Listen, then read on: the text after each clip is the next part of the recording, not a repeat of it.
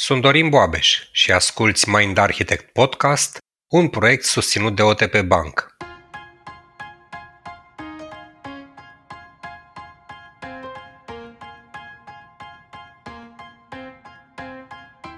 Sunt baby boomerii depășiți de realitatea secolului 21?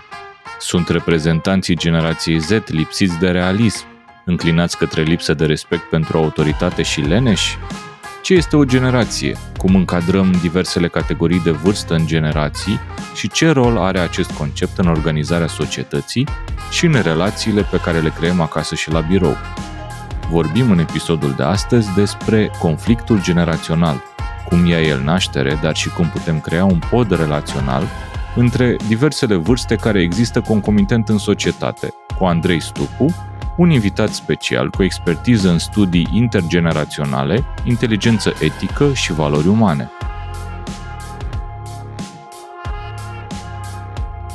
Salutare, dragi prieteni!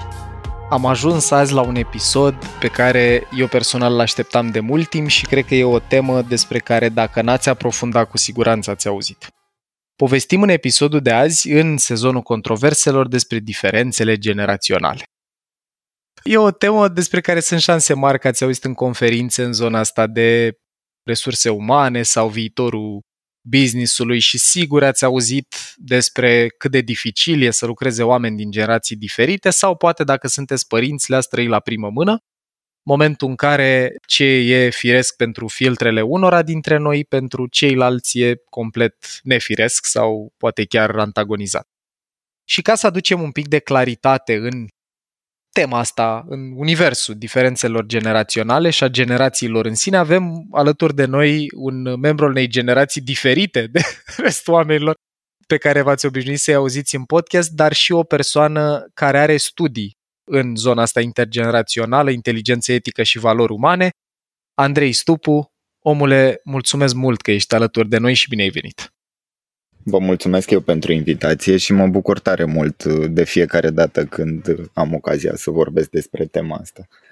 Indiferent că e în podcast, în conferințe, în diferitele articole pe unde publică Andrei, e un om de la care cred că avem multe de învățat și din teorie și din practică pe tema asta. Dar ce am zis eu despre el până acum e doar o mică parte din tot ce are sub centură din perspectiva pedigriului educațional și de business Andrei Așa că, Luci, te invit, uh, partea preferată, să ne povestești mai multe despre Andrei. Mulțumesc mult, Paul. Cu drag. Despre Andrei spun câteva cuvinte, că așa cum spuneai și tu, are multe sub centură. Așa că Andrei Stupu e fondatorul Andrew Beehive Consulting. Asta e un business de training și consultanță în learning and development. E membru al Humanity Awareness Initiative al lui Richard Barrett Andrei are o formare în istorie, în psihologie și științele educației, iar principalele sale arii de expertiză sunt în studii intergeneraționale, inteligență etică și valori umane, așa cum spuneai și tu mai devreme, Paul. Iar el a studiat în cadrul Universității din București, Universității Babeș-Bolyai din Cluj-Napoca și Universitatea Catolica Portugheza, sper că am spus bine, Andrei, din Porto, unde a făcut parte din Human Neurobehavioral Laboratory. Bine ai venit, îți mulțumim tare mult că ești alături de noi. Mulțumesc și eu și să știi că ai o portugheză foarte bună. Îți mulțumesc. Am repetat de foarte multe ori numele acestei universități. Andrei, uite, ca să pornim conversația de astăzi, îți spun ce am găsit eu în DEX. Conform DEX, o generație definită ca fiind totalitatea oamenilor care au aproximativ aceeași vârstă sau o perioadă de timp care desparte vârsta tatălui de cea a fiului stă în picioare definiția asta, avem niște instrumente sau clasificări mai uh, informate de știință, după care să ne ghidăm ca să definim o generație? În principiu e bună ca punct de pornire, cel puțin acea definiție referitoare la diferența dintre vârsta tatălui și cea a fiului și desigur e înțelegerea comună pe care o avem despre asta, nu pentru că până la urmă noi experimentăm în cadrul familiei uh, conflictul generațional, colaborarea intergenerațională apare cu desăvârșire în cadrul familiei și atunci ne raportăm ca la generația bunicilor, generația părinților și generația copiilor. Mai adăugăm acestei definiții comun acceptate că oamenii dintr-o generație trăiesc cam în același spațiu, trăiesc în același timp și între două generații există acest conflict. Astea sunt uh, principiile cu care operăm uh, cumva așa în mod uh, direct și oarecum o să vedem stereotip. Motiv pentru care, din moment ce introducem o argumentare un pic mai științifică și bazată pe studii, putem să vedem că, de fapt, o generație este definită mai degrabă de un sentiment de apartenență la grup.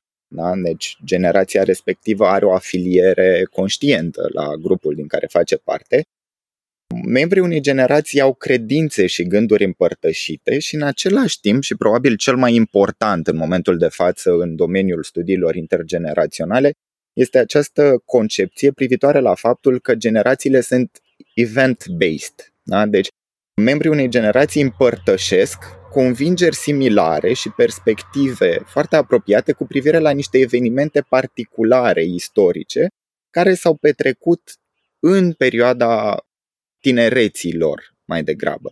De exemplu, avem uh, războiul din Vietnam da? sau avem 9-11 uh, pentru millennials. Pentru Gen Z, unii spun că o să avem pandemia ca factor definitor. Asta rămâne de văzut. Dar înțelegerea științifică referitoare la generații și care cumva împacă și domeniile istoriei cu psihologie, cu sociologie, e aceasta, că o generație are cam aceeași perspectivă despre un eveniment istoric și evenimentele respective definesc evoluțiile din cadrul unei generații. Rotund frumos, mulțumim și e important că se leagă și de conținutul pe care noi l-am mai comunicat aici în podcast. Vorbim de butonul la R din modelul SCARF cu relatedness, familiaritate, deci Andrei, dincolo de faptul că avem vârste similare, trăim în același spațiu, contează și afilierea asta la lucruri pe care le avem în comun, care ne fac să simțim conexiune și să spunem eu aparțin grupului ăstuia, chit că grupul e o generație. Are sens? Are sens. O notă interesantă aici legată de acest awareness, de conștientizarea apartenenței la generație, o să ne referim în principiu la cele patru generații active. Sigur, noi putem să începem să studiem generațiile pe parcursul întregii umanități, dar asta ar fi o muncă incredibil de mare și cumva pe noi ne interesează să vedem cum relaționează generațiile care încă trăiesc, da, generații active. Și atunci am avea cam patru mari. E interesant că trei dintre ele, primele trei, pe care o să le detaliem în scurt timp, nu au fost dintotdeauna self-aware. Unui baby boomer, de exemplu, dacă îi puneai întrebarea în 1970 din ce generație face parte, nu ți-ar fi spus sunt un baby boomer. Da? prima generație care reușește să fie self-aware și o să vedem de ce lucrul ăsta le influențează percepția față de sine este generația Z. Da? Gen Z știu toți Foarte că sunt Uite, membri ai Gen Z încă de când se nasc. Și asta produce niște categorii sociale, dacă vrem, inclusiv în cadrul generației, niște subcategorii intrageneraționale. Poți să ne spui două vorbe, te rog, despre cum de asta e prima generație, care știe din ce generație face parte încă de când se naște? A crescut foarte mult interesul. Cel mai mult literatura, de fapt, vine din zona de business. Cum de foarte multe ori, legat de temele moderne, vedem că interesul de cercetare a fost cumva stimulat de provocările din piața muncii, efectiv, din felul în care se lucrează cu resursa umană. Și pe acest um, fundal al unei nevoi de a crea relații de muncă stabile și constructive, au început să apară foarte multe stereotipuri la început cu privire la generații. Prima generație extrem de controversată pentru mediul de business nu a fost generația Z, ci cea care o precedă și anume milenialii sau generația Y. Deci, interesul pregnant pentru studiul generațiilor în tema și în stilul în care discutăm noi astăzi apare abia pe la finalul secolului trecut, deci o temă recentă. Și atunci uh-huh. era oarecum imposibil ca ei să fie self-aware, să fie conștienți de apartenența la generație, pentru că lipseau informațiile care să uh-huh. ne aducă definițiile cu privire la în ce fel mă definesc eu ca baby boomer, ca gen X, ca gen Y și ca gen Z pentru Gen Z, care se nasc vorba. în acest moment, vine foarte simplu. Natural? Bun, deci eu, eu înțeleg, Andrei, de la tine că însuși faptul că a crescut interesul pentru subiect și oamenii au început să opereze cu conceptul ăsta de generație, ne ajută să ne identificăm mai ușor și să vedem diferențe mai ușor, că putem citi despre ele. Aș vrea să te rog, atât pentru mine care nu reușesc să rețin clasificarea ori de câte ori am încercat să o citesc, dar mai ales pentru cei care ne ascultă, să ne delimitezi un pic, măcar în linii mari, unde începe, unde se încheie, cu zonele de gri de rigoare, fiecare generație. Sigur.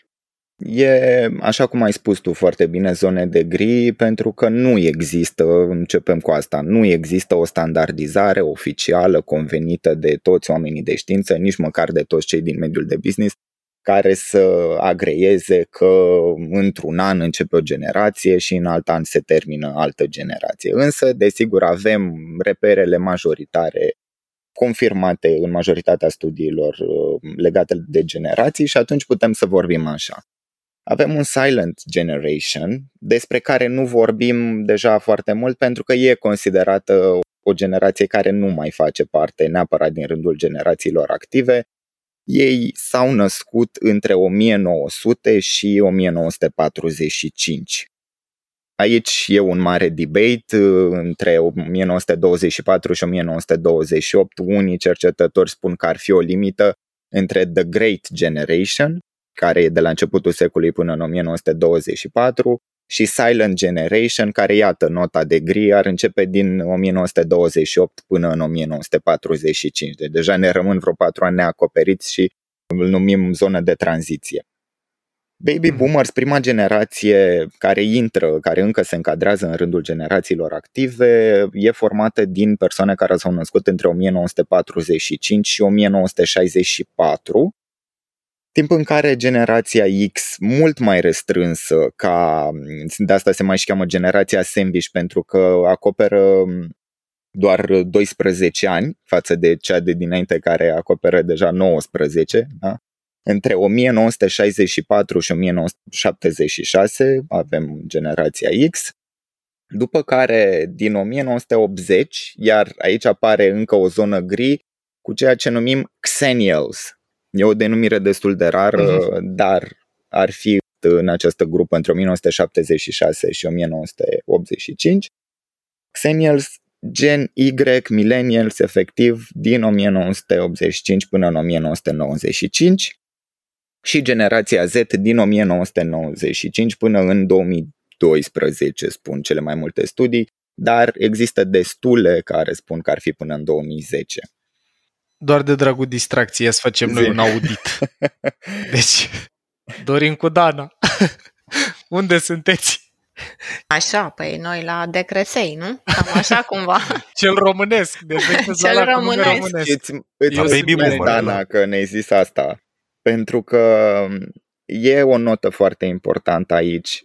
Ați văzut când am început cu definițiile că sunt uh, definite de timp, da? ceea ce tindem să luăm acum în considerare într-o societate globalizată, dar când vorbim despre generații înainte de 1989, pentru cazul nostru și al Europei de Est, trebuie să luăm și cadrul spațiului pentru că baby boomers, așa cum sunt ei definiți de literatura americană, nu au nicio treabă cu decrețeii României. Da? O să vedem caracteristici generaționale nu doar că neconcordante, ba chiar opuse, complet opuse între membrii temporale ai aceleiași generații, dar spațiali unor generații diferite. Decrețeii în sine reprezintă pentru România un punct de reper da, cu acel decret uh, anti-avort uh, al uh, conducerii comuniste și iată că foarte bine Dana a spus exact e mai corect să spunem, dacă da, această întindere superlativă, e corect să spunem decreței, dacă suntem români, decât să spunem Generation X sau, sau Baby Boomers. Dar haideți să-l auzim și pe Dorin, că l-am întrerupt. Da, eu baby boomers vreau să zic, dar mm. se leagă cu tot ce ai vorbit până acum, Andrei. Bine, tu deja dacă te-ai născut înainte de 68. Nu, sunt, sunt în 71. În 71. Iată, aici mai apare un termen. Se complică, o să vedeți că se va tot complica. cu aceste exemple o să reușim să clarificăm. Termenul care mai apare se cheamă cusper. Este Ok. Cum, cum om le de zici cu frontieră. litere? Cuspers. Aha, aha. C-U-S-P-R-S e, e un termen introdus în studiile generaționale tocmai după ce apare exigența unora de altfel veridică și susținută, cum spunem cu ce facem cu cei care sunt acolo la limită, sunt mai degrabă baby boomer sau sunt mai degrabă Gen X? Cum îmi dau seama din care fac parte până la urmă dacă m-am născut fix pe o graniță generațională? Și atunci Cuspery se spune că sunt de fapt cei mai importanți membri ai generațiilor, deși ironia face că nici nu știm care generație în sine, pentru că ei facilitează tranziția de la un stil generațional la altul.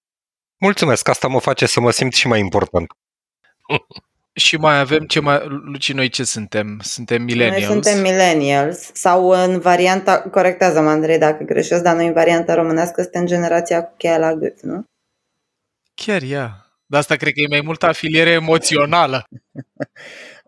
Nu e, Eu legată spuneam și de de noi. faptul, nu e legată și de faptul că părinții au început să fie mai mult plecați decât erau în generațiile anterioare și copiii au fost lăsați mai degrabă cu tableta în brațe sau, mă rog, internet Cu Explorer. tableta. da, Cu Pentium 1.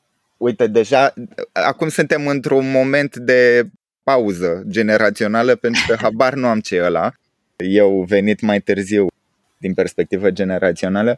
Da, putem să, să te încadrăm așa, nu mi-ai zis exact anul și nu-l divulgăm, dar dacă ești între 1976 și 1995, e millennials, clar, în ceea ce privește definirea asta globalizată. În România încă putem să vorbim de copii cu, cu cheia la gât în perioada respectivă, de generația cu Da. cheia la gât.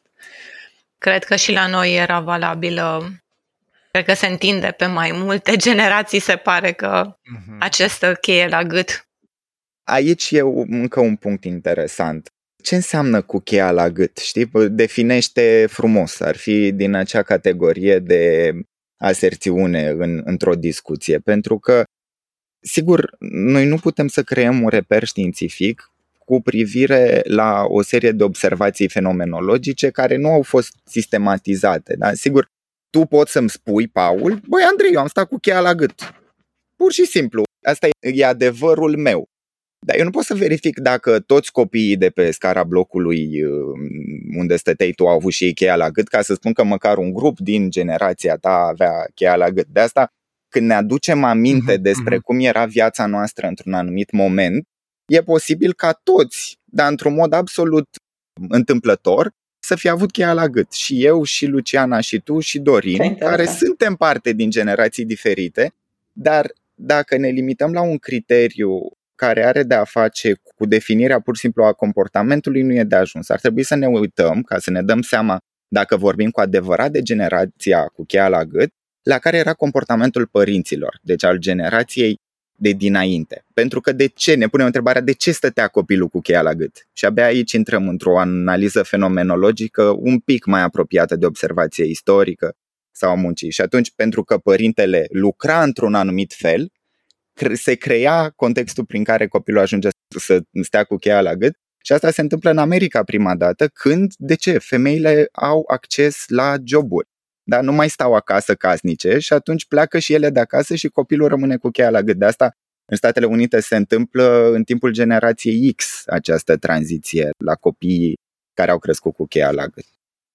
Dragul meu, eu am rămas cu o întrebare de acum câteva minute.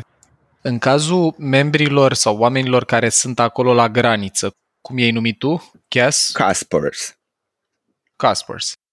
Acolo am o curiozitate așa mânată de intuiție, dar sunt curios dacă sunt date în spate și dacă știi ceva în zona asta. Sunt ei mai predispuși să înțeleagă ambele generații și cea din înaintea lor și cea de după, sau mă rog, cum ei clasificat, de creței și millennials, dacă ești acolo la tranziție, ești mai flexibil la valorile, perspectivele ambelor generații sau ești, ești mai degrabă predispus să nu te încadrezi în niciuna până la capăt? Uite, pot să-ți spun, părerea mea legată de, de subiectul ăsta e încă în formare, dar pot să-ți uh, spun despre un autor care e convins că ei sunt cumva cei mai importanți uh, indivizi în, în studiul ăsta generațional. E vorba despre Hayden Shaw, care a scris o carte foarte bună despre generație, una dintre cele mai utilizate, mai ales când vine vorba despre lucru intergenerațional, Sticking Points se cheamă cartea lui Hayden Shaw. El vorbește foarte mult despre Caspers ca fiind cei care intermediază tranziția. Da? E, să spunem, în dezbaterea dintre o bunică ce tocmai a primit un telefon mobil pe care nici nu știe să-l deschidă și un nepoțel care deja este absolut plictisit de întâmplare și foarte contrariat de cum adică bunica nu știe să deschide telefonul, da? și apare părintele care spune stai că și mie mi-a fost greu să învăț comportamentul ăsta, clar că tu nu ai cum să înțelegi pe bunica, dar uite, eu până la 20 de ani, da, părintele, poate să spun eu până la 20 de ani, nici eu nu mă descurcam. Abia apoi au apărut telefoanele, n-au apărut ca în cazul tău când deja în momentul în care te-ai născut îl aveam în casă, știi? Și atunci poate să apară un tip de mediere. Ce exemplu am dat eu e unul foarte personal dintr-un nucleu social și anume familia. Sigur, să extindem genul ăsta de comportament, putem să le extindem la modul ideal, că așa ar fi bine să facă acești Caspers și de multe ori o fac, mai mult sau mai puțin conștient de această intermediere pe care ei o produc. Dar, în primul rând, Paul, când vorbim despre generații, vorbim despre orice tip de categorie Că vorbim despre etnie, că vorbim despre cultură, că vorbim despre generație, că vorbim despre gen. Da? Problema este de fapt înțelegerea sau mai bine spus lipsa înțelegerii. Și atunci, dacă ne uităm la Caspers ca facilitatori ai înțelegerii, clar putem să le dăm un rol semnificativ în procesul de ameliorare a conflictului uh, intergenerațional. Cu toate astea nu, bine nu e susținut de date. Da? Deci nu e. E, e o Bun, impresie a unuia dintre autori. Pentru, E perfect și îți mulțumesc, Andrei, pentru tușa asta că tot sezonul își propune să arate zonele astea de gri și acolo unde ele chiar există, mulțumesc tare că ni le arăți. Ai zis tu conflict intergenerațional. În mm. procesul de a documenta episodul ăsta ne vorbeai de intergenerațional și multigenerațional ne ajuți un pic să înțelegem de unde vin, în primul rând în ce constau și după aia de unde vin fiecare din cei doi termeni, respectiv cele două tipuri de conflicte generaționale. Eu am fost interesat de, de cercetarea terminologiei chiar în momentul în care îmi scriam lucrarea de licență și lucrarea mea de licență se cheamă abordări intergeneraționale în formarea resursei umane pe piețele actuale. Și spuneam atunci că denumirea completă, și asta o să ne ofere un cadru terminologic în care folosindu-i pe, pe ambii termeni putem să-i vedem cum relaționează, o formulare clară, completă a acestui titlu ar fi fost abordări intergeneraționale în formarea multigenerațională a resursei umane. Da? Deja poate am, uh-huh, am făcut lucrurile un pic mai complexe. De ce inter? Inter înseamnă între, ne referim din start la o interacțiune, la un proces activ. Da? Am un proces intergenerațional în momentul în care am fie un dialog, fie o dezbatere, un conflict, orice are de a face cu un proces activ relațional între membrii ai două generații. Da? Sau mai multe generații, cel puțin două. Când vorbesc însă despre multigenerațional, mă refer mai degrabă la un cadru. Da? Cadru, de exemplu, familia mea este un cadru social multigenerațional. De ce? Pentru că încă trăiesc reprezentanți ai mai multor generații. Nu este obligatoriu ca să am o interacțiune, da? Eu pot să spun că nu mai vorbesc cu bunica de 10 ani, prin urmare factorul intergenerațional n-ar mai exista, da? În schimb, simpla componență a familiei de o manieră diversificată generațională aduce acest multi, da? Sunt mai multe prezente într-un cadru. Termenul mai des folosit este însă intergenerațional, pentru că de obicei în, în cercetare ne interesează dinamici, relații, evoluții și așa mai departe, mai mult decât simpla observare a faptului că e o multitudine de generații, aproape că deducem logica asta. Nu? Din moment ce vorbim de o interacțiune, e clar că trebuie să am acest factor de multiple generații. Altfel aș fi folosit intragenerațional. Da? Adică un factor care se găsește în cadrul aceleiași generații. Ultimul termen ar mai fi cogenerațional. Da? Tu și Așa. cu Luciana sunteți cogeneraționali, da? faceți parte din aceeași generație. Asta Ui. cu prefixoidele și cu prefixarea Aha. termenului generații, cam asta ar fi clarificarea. Noi o să continuăm în discuția noastră preponderent cu intergenerațional, pentru că ne interesează cum interacționează ele. Aici e foarte interesant că spuneai mai devreme de familie și chiar uh, eu vreau să dau un exemplu de la noi din echipa Mind Architect. Și parcă aș numi o familie, cum văd așa trei generații acolo. Da. e o familie, dar nu pe criterii de vârstă din exact. fericire. Și mă gândeam așa că generația mea de creței X, da, am, am trăit așa învățând de la cei mai în vârstă ca noi. Asta sper că nu e doar un bias, da, îi zic părerea mea doar. Pentru că n-au existat alte surse de informații decât cărți, biblioteci și era cumva normal să învățăm din cărțile scrise de alții dinaintea noastră. La apariția generației Y, cum o văd eu, este cumva că ei au putut învăța ei înșiși altfel decât noi și cumva să dea către alții mult mai repede. Cumva generația mea, zic eu, că sunt avantajată, că am încorporat odată ce am învățat de la cei mai în vârstă, că pot să învăț de la cei mai tineri și experiența mea cumva se mărește sau cunoașterea, să zic mai bine zis. Iar la noi în echipă avem așa, eu cu Dorin, deci generațiile X, colegii mm. mei, Luci, Paul, Y, și colegul și fiul meu, Dan, Z. Ce frumos! Ce frumos este, și colegul și fiul. Da, e foarte... Na, clar că am o doză de mândrie aici. Deci, ce am observat e că putem colabora clar pentru obiectivele comune și și pentru influența reciprocă. Și la mine cumva asta a fost prima dată. Eram pregătită și dornică să aflu cât mai multe din cunoștințele lui Paul. Asta e Paul, spun direct. Am avut un interes. Primim, primim.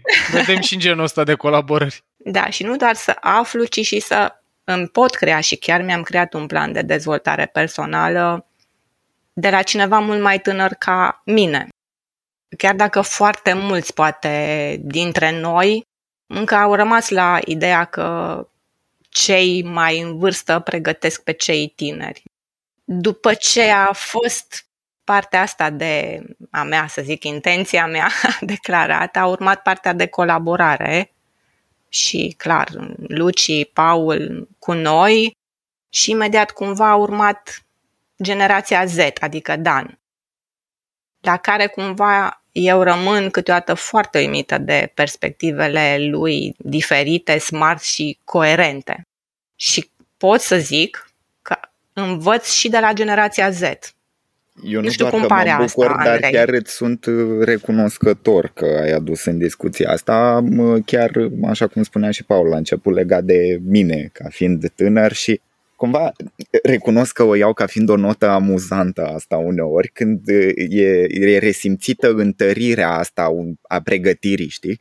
Cu mare multe subcentură, a zis și Paul, a zis și, și Luci și cumva se simte pentru mine de multe ori, mai ales prin virtutea lucrurilor pe care le fac, să trebuiască întărită un pic mai mult ideea asta, că băi, ăsta totuși știe ce vorbește aici, chiar dacă are 23 de ani.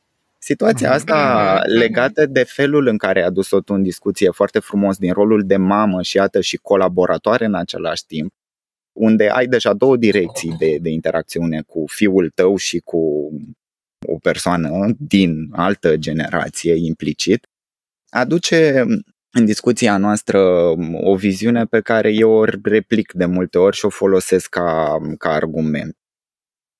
Ca să urmărim generațiile astea avem nevoie de două lucruri care fac referire de data asta la psihologie generațională, la o psihologie socială. Ne uităm prima dată la cum a evoluat conceptul de încredere în sine da, de la 1900 până în prezent și vedem că toată această cultură care, sigur, lucru reproșabil, dacă vreți, pentru generațiile mai tineri, că au un ego inflamat, că sunt foarte orientați spre sine, că nu reușesc să valorifice sau cel puțin nu valorifică într-un mod foarte nu verbalizează neapărat recunoștința pe care le-o poartă. Mulți sunt conștienți de ce au făcut generațiile anterioare, dar nu verbalizează de o manieră care să le creeze un tablou generațiilor precedente de dascăl, de mentori. Na? Și atunci avem o direcție, această direcție a ego-ului, pe care e interesant să o urmărim și ca să fundamentăm un pic cu niște exemple, o să vă zic așa că în 1940 doar 20% dintre bărbați și 11% dintre femei agreau în cadrul unui studiu cu sintagma sunt o persoană importantă. Și aș vrea să fac un test cu voi. Cât credeți, deci de la 20% la bărbați și 11% la femei, se credeau persoane importante, la ce procent credeți voi că am ajuns în cadrul generației Ce mișto! millennials? 47 la bărbați și 31 la femei. Ce date exacte ai dat? 70 la bărbați și 50 la femei. Hai să votez și eu cu un 75 la bărbați și un 65 la femei. Eu zic uh, 60-40. Am putea să facem un, uh, un mic studiu despre percepții, da. inclusiv în, yeah. în cadrul discuției noastre. Și este foarte interesant ce mi-a zis. În primul rând, toți ați uh, avut o, Intuit bărbații metoda mai degrabă, nu? de sandwich. Ați început cu toții cu aproximări cât de cât realiste, da? deci nu v-ați dus mai sus de 70 și nici n-ați coborât mai jos de 40, însă eroarea pe care ați uh, comis-o cu toții este că ați avut din start impresia că bărbații în continuare au avut ego-ul mai inflamat decât femeile. Uite, Luci, ce ne faci! Da? Priming! Nu. Totuși, uh, meritele drepturilor omului, meritele implicării femeilor pe piața muncii și tot aportul științific um, venit la pachet cu asta, creșterea awareness-ului pe tema studiilor de gen, a contribuit într-o mare măsură, nu neapărat și aici Luci poate are multe de spus la cât de recunoscută este acest empowerment of women, da? gradul de confidență al femeilor, este văzut din exterior ca fiind mai puțin decât este în realitate, ceea ce s-a confirmat și în răspunsurile noastre de astăzi. De fapt, în 1990 nu este o diferență mare, dar 62% dintre bărbați au zis că se consideră persoane importante și 66% dintre femei. Deci, Ce um, tare! deja apare foarte vizibil mișto, și mișto. această tranziție. Și atunci, cum putem să ne gândim noi că generațiile astea tinere nu... Vă dați seama, ei pur și simplu se valorifică mai mult ceea ce ne dorim de fapt. Ăsta e idealul educației umaniste, ăsta e idealul psihologiei umaniste. Deci, când ajungem după aia să le reproșăm că sunt egoiști, e un pic asincronică tușa asta cu ceea ce ne-am dorit de fapt prin toată educația pe care am produs-o în secolul 20. Și atunci... Andrei, uite, am spune o întrebare pentru tine, dacă îmi permiți. Că ai spus că se valorifică mai mult, ceea ce e minunat și sunt uh, de acord cu tine, dar voiam să te întreb cum putem să ne uităm apropo de conflictul generațional la reacția pe care o au ei totuși legat de generația mai în vârstă, că mi-am adus aminte mai devreme când listai generațiile că de curând a fost foarte populară pe internet insulta ok boomer, care practic ce însemna era lasă, tu ești bătrân, nu înțelegi. Și pare că există totuși un soi de reacție a generațiilor care au mai mare încredere în uh, ele la generațiile mai în vârstă ca fiind cumva de neluat în calcul sau nu mai sunt relevante în momentul ăsta. În primul rând, hai să echilibrăm uh, poziționarea. E la modă ok boomer, în aceeași măsură e la modă um, auzi, ție dau părinții să vorbești la ora asta la telefon sau uh, nu discut cu minori sau uh, da, ce am eu de auzit de la tine? Păi, măi băiatule, mai mănâncă mămăligă, da? Deci dacă le punem un pic în contrapartidă Și de ce e mai vizibil OK Boomer? Pentru că cei care folosesc hashtag OK Boomer sunt Z. Noi nu avem pe Facebook hashtag-ul mai mănâncă mămăligă, dar el e folosit în afara rețelelor sociale. Deci avem, iată, e atât de complexă tema asta generațiilor, pentru că trebuie să ne întrebăm constant, de o manieră științifică și riguroasă, unde găsim informația, de la cine provine informația asta, care este scopul livrării acestui tip de informație. Știi? E normal că noi am popularizat mai degrabă versiunea generațiilor tinere pentru că au avut spațiile de popularizare. Asta nu înseamnă că ele nu s-au confruntat în temă absolut echilibrată relațional, face-to-face, la locul de muncă sau în cadrul unei oferte de business sau în cadrul unui uh, tip de activitate educațională, în care această prevalență vine de fapt dintr-o frică. Da? Ca să ajungem să numim, iată, buba oricărui tip de conflict, este această idee că o să ajungem să nu mai fim relevanți sau că nu suntem ascultați. De fapt, hai să nu luăm cu relevanța, că și asta e poziționată cumva cronologic. Da? Și cei tineri pot să nu se simtă relevanți pentru că vocea lor nu este auzită. Și când invalidăm capacitatea unui om de a contribui, care e de fapt dorința noastră, că noi ne luăm sensul în viața asta din contribuția pe care simțim că o aducem, indiferent de scala la care producem acest impact și manifestăm această contribuție, ea ne dă motivația de a ne mai trezi și mâine și de a produce ceva. În momentul în care apar categorii sociale, de orice fel ar fi ele, generație, gen, orientare, vârstă și așa mai departe, ele de fapt îl pun pe cel în discuție în situația în care este o persoană inutilă, da? această idee de inutilitate, de stagnare. Tu trebuie să te oprești, să mai aștepți să treacă timpul și abia după aia devii relevant. Cum în oglindă, tu trebuie să te oprești de acum pentru că ce spui tu nu prea mai e relevant și mai degrabă taci din gură. Da? Și atunci ne confruntăm cu două poziții de frică, de anulare reciprocă, pe care nu putem să le vedem niciodată ca fiind funcționale. Ele nu au cum să mai existe. Haideți să ne gândim de ce nu era atât de pregnant conflictul dintre generații înainte. Păi nu era atât de pregnant pentru că modelul social care valida ceva bun la un om, da, în familie, era complet diferit. Deci, în America, hai să luăm la începutul secolului trecut, copilul trebuia să copilărească. Da? Bunica era în casă, făcea prăjituri, ea era casnică, mama începe să meargă și ea la job, trecut al doilea război mondial, încep să apară modificări, crește rata divorțurilor după aia, apare o nouă generație care e traumatizată de acest aspect social, își pierd încrederea în relațiile de dragoste, după care apar copiilor, care pe lângă faptul că își pierd încrederea în relațiile de dragoste, își mai pierd încrederea și în securitatea națională, că acolo apare război în Vietnam. După această chestie mai apare și insecuritatea locurilor de muncă, mai vin niște crize și după care mai apare încă o insecuritate aceea că nu putem să ne susținem studiile. Da? În cazul Statelor Unite nu mai facem uh, împrumuturi pentru că ne vindem viața. Trebuie să muncim ca să ne acoperim studiile, care au o valoare disproporționată cu cât putem noi să producem după ce le absorbim. Deci sunt așa niște cărămizi care se suprapun într-un mod dezordonat una peste alta și în loc să obținem o casă, obținem o grămadă de cărămizi prin care noi încercăm să căutăm un pic de semnificație. Semnificația asta se ascunde în ceea ce ar fi trebuit să fie fundația casei acelea, și anume liantul dintre toate cărămizile astea și o mână da, care să le ordoneze de o manieră clară. Din păcate sau din fericire, viața e o șiruire de întâmplări. Depindem foarte mult de hazard. Și atunci, indiferent dacă judecățile noastre ne ajută să ne orientăm, cum de exemplu spune tot Sean, că e bine să generalizăm, el așa spune legat de generații. Băi, e bine să generalizăm că oricum altceva mai bun de făcut nu avem, că nu putem să ne întoarcem în timp și să analizăm efectiv cu rigoarea științifică a prezentului ce s-a întâmplat atunci. Dar generalizarea asta trebuie să se oprească în punctul în care începem să creăm cutii. Da?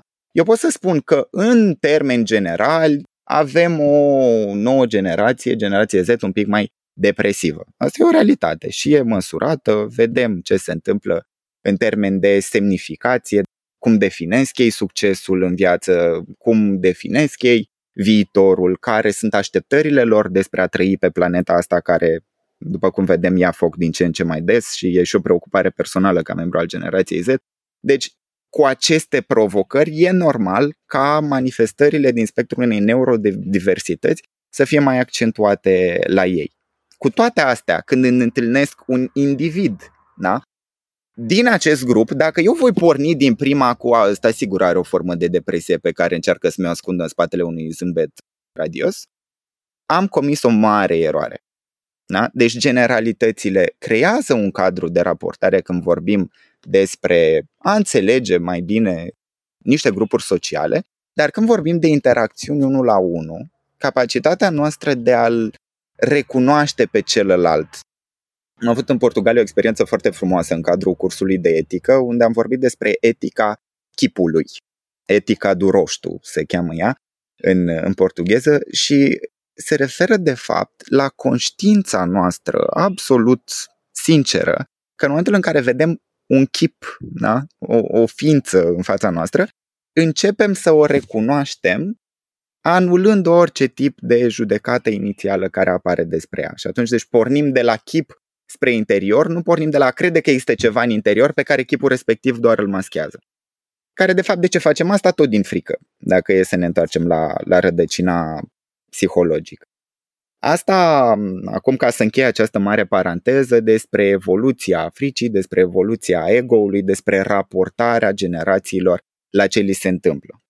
De partea cealaltă, cum foarte frumos spunea Dana, că ea a reușit, pentru că ți-ai dorit, ai reușit, Dana, să înveți de la, de la generații tinere, este pentru că atunci când vorbim despre această experiență de viață, noi pierdem o măsură matematică, nu nici măcar psihologică sau socială, ci o măsură matematică a acestui proces, și anume intensitatea experienței. Și aici o să vă dau un exemplu pe care eu îl folosesc, Paul probabil îl știe, e la a treia ascultare a lui, dar e demn de repetat. Avem uh, dorința de a vizita Hawaii. Vrem să mergem și noi în vacanță acolo, în insule, și avem două persoane care au fost înainte și cu care vrem să povestim un pic despre ce ar trebui să facem în Hawaii. O persoană a stat 10 zile, cealaltă persoană a stat 3 zile. Dacă vom judeca experiența ca fiind o cantitate de timp petrecut într-un anumit loc și într-un anumit spațiu, într-un anumit timp, vom ajunge la concluzia că ar trebui să cerem sfatul persoanei care stă 10 zile, nu? Doar că după aceea vom avea surpriza să aflăm că persoana care a stat 10 zile acolo a stat în camera de hotel, a mâncat chipsuri și s-a uitat la Netflix, timp în care persoana care a stat 3 zile a învățat câteva cuvinte în limba localnicilor, a vizitat câteva locuri reper pentru zona respectivă, a mâncat uh, mâncare din gastronomia locală și și-a făcut și câțiva prieteni. Și acum ne punem întrebarea cu care de fapt aș vrea să vorbesc. Voi cu care ați vrea să aflați mai multe despre Hawaii? Deci intensitatea în cazul ăsta bate durata. Exact, exact. Și în viață, în general, intensitatea experienței bate durata. Da? Acum, sigur, Gen Z se apără cu o frază destul de da, e negativă la adresa celorlalți. Și bine, ce sfaturi sunt de ăsta? A trăit 50 de ani, dar a trăit degeaba. Da? Deci, cei din generația Z pot să spun asta. Ok, eu am trăit mai puțin, dar am făcut uite câte chestii am făcut eu. În timp ce tu ai trăit 50 de ani, dar na, n-ai nimic semnificativ de povestit. Știi? Și atunci apare și această dimensiune când vorbim despre generații și despre raportarea la generație. Sunt, desigur, excepții în cadrul fiecărei generații. Sunt oameni care au o precocitate, sunt oameni care își creează un tip conștient de dezvoltare personală, așa cum spunea, da, un plan. Da? Noi ne dezvoltăm cu toți în viața asta în virtutea faptului că trăim și că uneori învățăm că vrem și alteori că nu vrem. Dar acest plus de awareness care apare în cadrul generației Z îi ajută pe foarte mulți membri să aibă un proces autoreflexiv, da? deci ei sunt conștienți de momentul în care se află și de care este pasul următor. Ceea ce, din perspectiva unui model inspirațional, dacă vrem, este semnificativ pentru ce avem noi de învățat de la alții. Da, Andrei, uite, ai spus tu mai devreme expresia aia care m-a distrat foarte tare, n-am auzit-o până astăzi, mai ai de mâncat mămăligă, da? Așa era? Da. Bun, deci practic aici uh, conflictul vine din faptul că generația mai în vârstă, fie că e millennial, fie că e generația X sau uh, mai în vârstă de atât, practic susține că generația Z nu are destul de multă experiență de viață cât să poată să aibă o opinie relevantă sau că sunt mult prea am mai auzit de pildă că sunt prea indisciplinați sau nu sunt uh, nu respectă reguli, sunt mai degrabă rebeli. Așa e? Așa este și aici um, e, e important să subliniem un pic uh, și o parte din psihologie și anume stadiile de vârstă. Da? Noi spunem că generația Z este rebelă, nu ascultă de autoritate și are probleme în comunicare sau că nu știe ce vrea să facă în viață, da? că e, sunt confuzi. Aici trebuie să avem un pic de atenție la cum se suprapune generația cu perioada de vârstă. Cei mai mulți dintre membrii generației Z în acest moment se află într-o perioadă a vieții lor numită adolescență. Și adolescența vine la pachet cu aceste caracteristici, indiferent de generație. Da? E ca și cum a spune, de exemplu, că toți baby boomerii au părul alb, doar pentru că au ajuns la vârsta la care li se albește părul. Da? Nu e o caracteristică generațională că au părul alb. E doar ceea ce li se întâmplă membrilor oricărei generații când depășesc un anumit prag de vârstă. Și asta e o, e o dimensiune importantă de luat în considerare când vorbim despre generații. Bun. Am ajuns într-un punct în care eu cred că e mult mai rotundă înțelegerea noastră pe subiect. Andrei, eu ce mi-am luat până aici este ideea asta că e important tare de tot să vedem cum definim o generație. Tu ne-ai ajutat să înțelegem în linii mari unde începe, unde se termină fiecare dintre ele așa cum le-am adresat noi aici. Dragilor, pentru cei care sunteți cu noi de mult timp în a asculta Mind Architect, inclusiv într-o conferință la care am participat împreună cu Andrei, noi am numit diferențele astea diferențe de filtre, generic vorbind, cu tot ce înseamnă filtrele.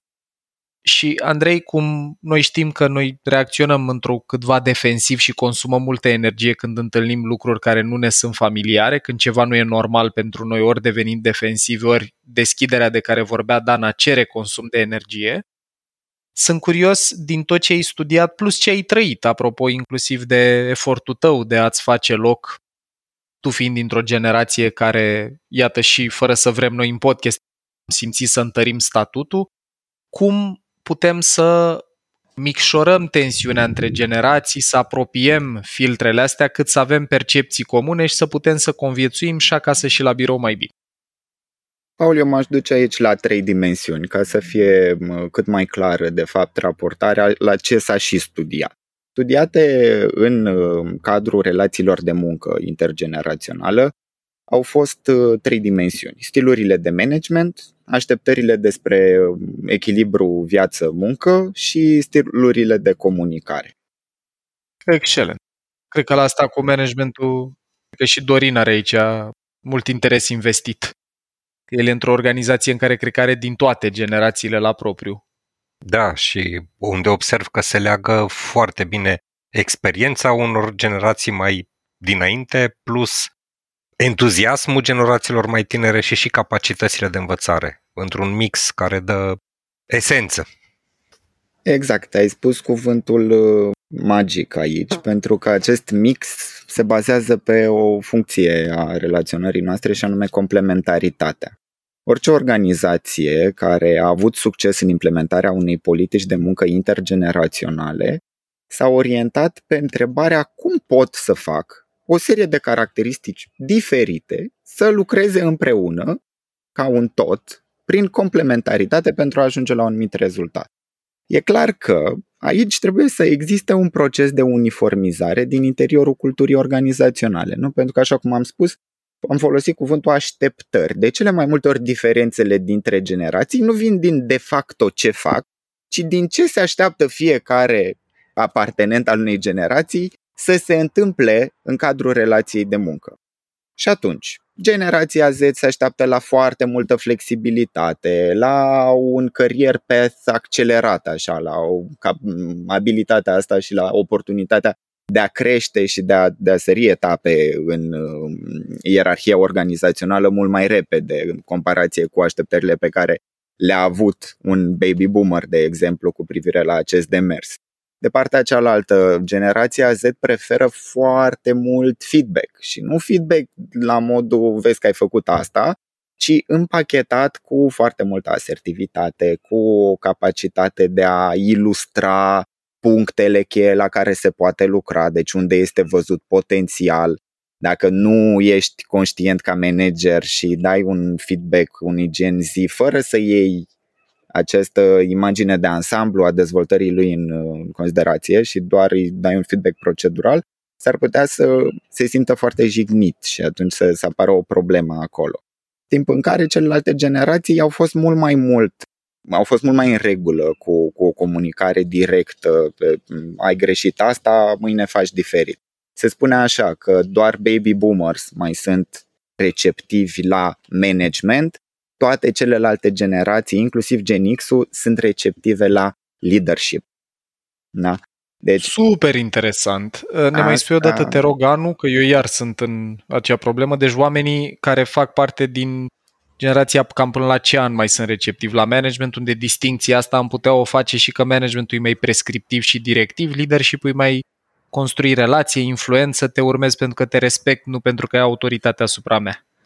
Conform structurii globaliste, da, din 1964, deci începând cu generația X, deja nu mai sunt receptivi la management, ci receptiv la leadership. Dacă e să venim un pic pe plaiurile noastre și să ne uităm la cum s-a produs raportarea asta la autoritate în România, ca țară comunistă atât de mult timp, vorbim despre migrarea asta un pic mai târziu, deci putem să o plasăm undeva de la millennials, de fapt receptivitate la leadership. Încă mai sunt membri ai generației X, de creței, cum, cum a spus Dana, care au încă receptivitate și la management. Sigur, aici depinde și de profilul personal, dar în esență, de la millennials ne mutăm într-o receptivitate la leadership și aici nu mai e nevoie să definim că știm care e diferența între între a face management doar și a face efectiv leadership. Generațiile tinere au nevoie să simtă inspirație, să simtă un scop mult mai înalt când vine vorba de activitatea oricărui tip de organizație. Sunt foarte atenți la programele de responsabilitate socială a organizațiilor pentru care lucrează, au um, chiar un uh, comportament de consum diferit din perspectiva asta și uh, un studiu făcut de, de Dorsey în cartea Z Economy, Z Economy, spune că um, peste 60% din membrii generației Z, când cumpără online, preferă să cumpere produse care anunță că susțin o campanie socială. Da? Deci colecții de la anumite branduri care sunt afiliate unei teme de awareness, de conștientizare, de susținere a unei cauze, chiar dacă presupun un cost suplimentar, sunt preferate de membrii generației Z. Mulțumim! Știu că ne apropiem de final, aș încheia cu o notă legată de felul în care comunicăm între noi și de a sublinia ideea asta de, de complementaritate cu o povestioară și asta pe care o spun foarte des, dar e foarte plină de, de conținut. Iar putea în termeni științifici să fie asociată cu umanismul lui Goethe, că dacă îl vezi pe om așa cum este, îl faci mai rău, dar dacă îl vezi cum ar putea fi, atunci îl faci capabil să devină ceea ce ar putea fi noi suferim mm-hmm. foarte mult de acest bias de confirmare și când vine vorba de generații, cum am spus deja, nu mai încercăm să cunoaștem persoana pe care o avem în față, ci doar încercăm să ne confirmăm prejudecata pe care deja o avem despre acea persoană doar pentru că știm ce vârstă are în buletin. Și legat de asta, povestea pe care vreau să o zic era că era vorba despre o cetate la poarta căreia stătea un străjer și într-o zi apare un negustor care spune, uite, aș vrea să fac negoț la voi în cetate, mi-e permisă intrarea. Și străjerul spune, am doar o întrebare pentru tine. spune cum erau oamenii din cetatea din care vii tu? Și negustorul nostru spune, mai erau niște oameni foarte buni, foarte de încredere. La care străjerul spune, sigur, intră, vezi cum să fi norocul și aici. La finalul zilei iese negustorul nostru foarte fericit, spune, mai și la voi oamenii sunt tare buni, am reușit să fac afaceri, mă declar mulțumit. În ziua următoare vine alt negustor, străjerul pune aceeași întrebare, răspunde, a, păi eu vin de la un neam de hrăpăreți, toți niște răi, numai să te fure atâta vor. Intră negustorul în cetate, seara spune, a, păi și voi fix la fel sunteți, n-am, n-am ce face cu oamenii ăștia, nu știu ce o să se aleagă de, de rasa asta pe fața pământului. Na? Și aici se termină povestea. Noi creăm foarte mult realitatea din jurul nostru prin filtrele despre care spuneai și tu că, că le folosim în, în a opera Și când vine vorba de orice fel de categorie, eu simt să spun că e extrem de importantă această recunoaștere a valorii umane din fiecare dintre noi și să încercăm să ne confirmăm relațional credințele cu persoana implicată în relația respectivă. Dacă operăm dintr-un spectru al stereotipurilor, avem șanse mari să ne confirmăm doar că relația respectivă nu are cum să funcționeze niciodată. Pansament a fost uh, ultima idee asta de la tine. Mi se pare că sintetizează bine idei pe care le-am vehiculat în tot sezonul, nu doar în episodul ăsta, și anume că a înțelege individualitatea acelor filtre, a înțelege omul pe care îl avem în față sau categoria, grupul, echipa pe care o avem în față e mult mai valoros decât a încerca să găsim șabloane în care să încadrăm, unde avem un how-to, o serie de pași, cu ăștia din generația asta te porți așa, că le pasă de asta sau de asta. Deci, practic, e încă o invitație, dragilor, la a înlocui judecata, clasificarea, stereotipizarea cu curiozitate și poate cu niște empatie sau compasiune față de oamenii care ne sunt foarte diferiți. Și Andrei, îți mulțumesc tare, tare de tot că ne-ai purtat în călătoria asta despre care sunt convins că tu ai putea vorbi zile, nu o oră, cât a durat episodul nostru și îți mulțumesc uh, sincer că, uite, suntem la masa asta virtuală unde înregistrăm membrii din trei generații și a fost o conversație de care eu m-am bucurat foarte mult. E la fel sentimentul și la mine și îți mulțumesc tare mult.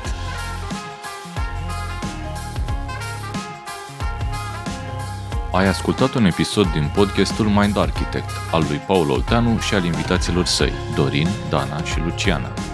Dacă ți-a plăcut acest episod și îți dorești să afli mai multe, te invităm să descoperi pe mindarchitect.ro un ecosistem de învățare creat special pentru cei care vor să facă neuroștiința și psihologia parte din viața lor de zi cu zi.